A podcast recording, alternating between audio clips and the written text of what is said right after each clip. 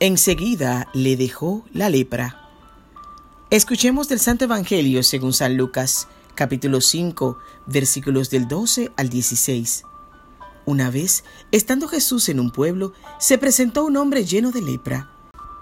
Al ver a Jesús, cayó rostro a tierra y le suplicó, Señor, si quieres, puedes limpiarme. Y Jesús extendió la mano y lo tocó diciendo, Quiero, queda limpio. Y enseguida le dejó la lepra. Jesús le recomendó que no lo dijera a nadie y añadió, Ve a presentarte al sacerdote y ofrece por tu purificación lo que mandó Moisés para que les conste. Se hablaba de él cada vez más y acudía mucha gente a oírle y a que los curara de sus enfermedades, pero él solía retirarse a despoblado para orar. Palabra del Señor. Gloria a ti, Señor Jesús.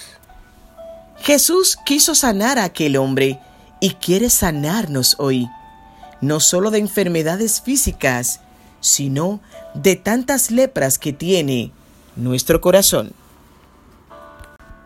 Oremos juntos. Gracias, Señor, por la certeza de tu compañía. Dame la gracia de creer en ti aún cargando con mi lepra. Regálame la fe de saberme en tus manos y la perseverancia para continuar hasta que me encuentre contigo. Amén.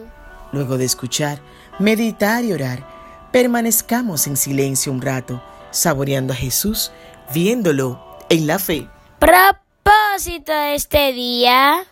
Identificar y renunciar a la lepra que me pueda impedir disfrutar de la vida de gracia que Dios quiere para mí.